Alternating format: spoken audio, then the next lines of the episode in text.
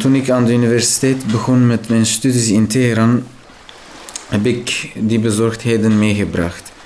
En daar werd ik het lid van een comité dat zich engageerde in het milieu en dat zich bezig hield met het milieuactivisme.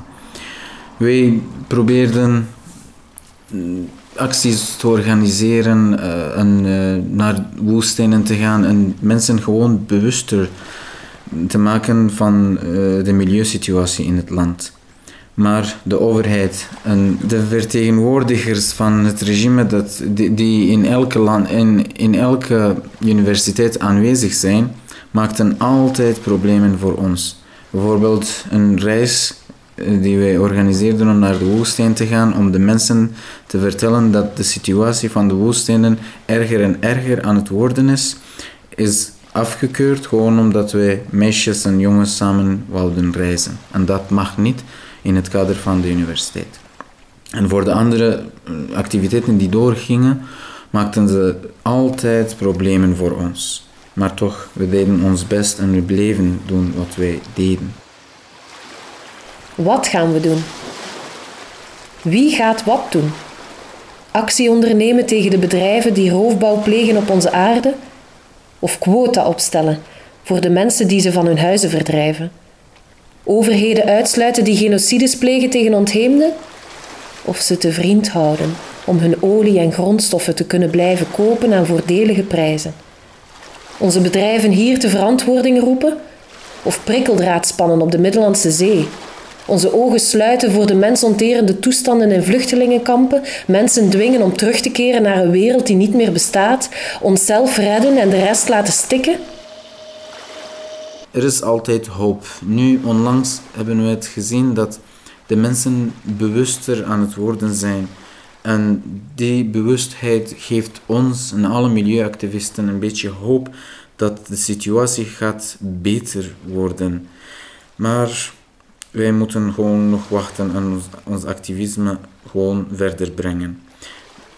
En wij als mensen die in Europa wonen, als wij kunnen de overheden, Europese overheden, opdwingen om beslissingen te nemen om het milieu te redden, gaan landen zoals Iran ook opgedwongen worden om hun ook uh, beslissingen te nemen om het land te redden.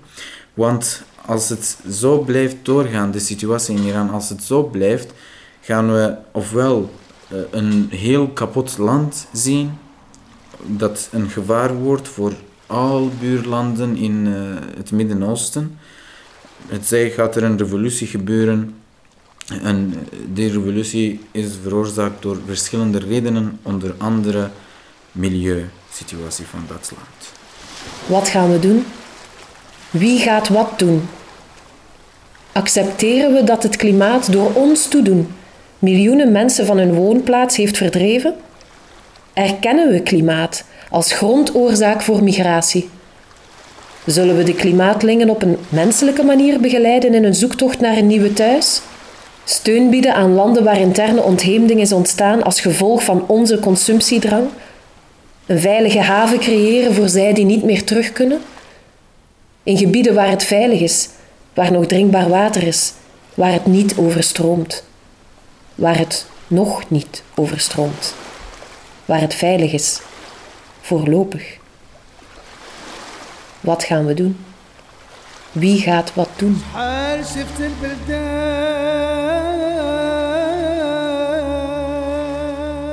Maak het je gemakkelijk. Geniet van de zon op je huid. Geniet van het water dat onder je kano klotst. Denk vooral niet aan de problemen die je hebt, aan de problemen die wij hebben, aan de problemen die de planeet heeft. Geniet van de zon, nu ze nog zo zacht verwarmt. Geniet van het water nu het nog leven geeft. Maak je geen zorgen. Zorgen zijn voor andere mensen. Miljoenen ontheemden op de vlucht voor de onverbiddelijke zon, het water aan de lippen. En het enige Waar jij je vandaag zorgen over moet maken is: welke koers ga jij varen?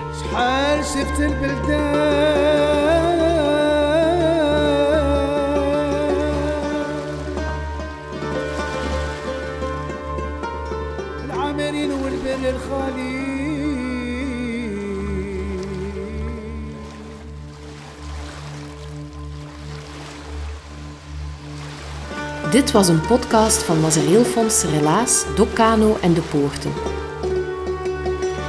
Wil je meer weten over de problematiek van klimaatvluchtelingen? Surf dan naar www.klimaatling.be.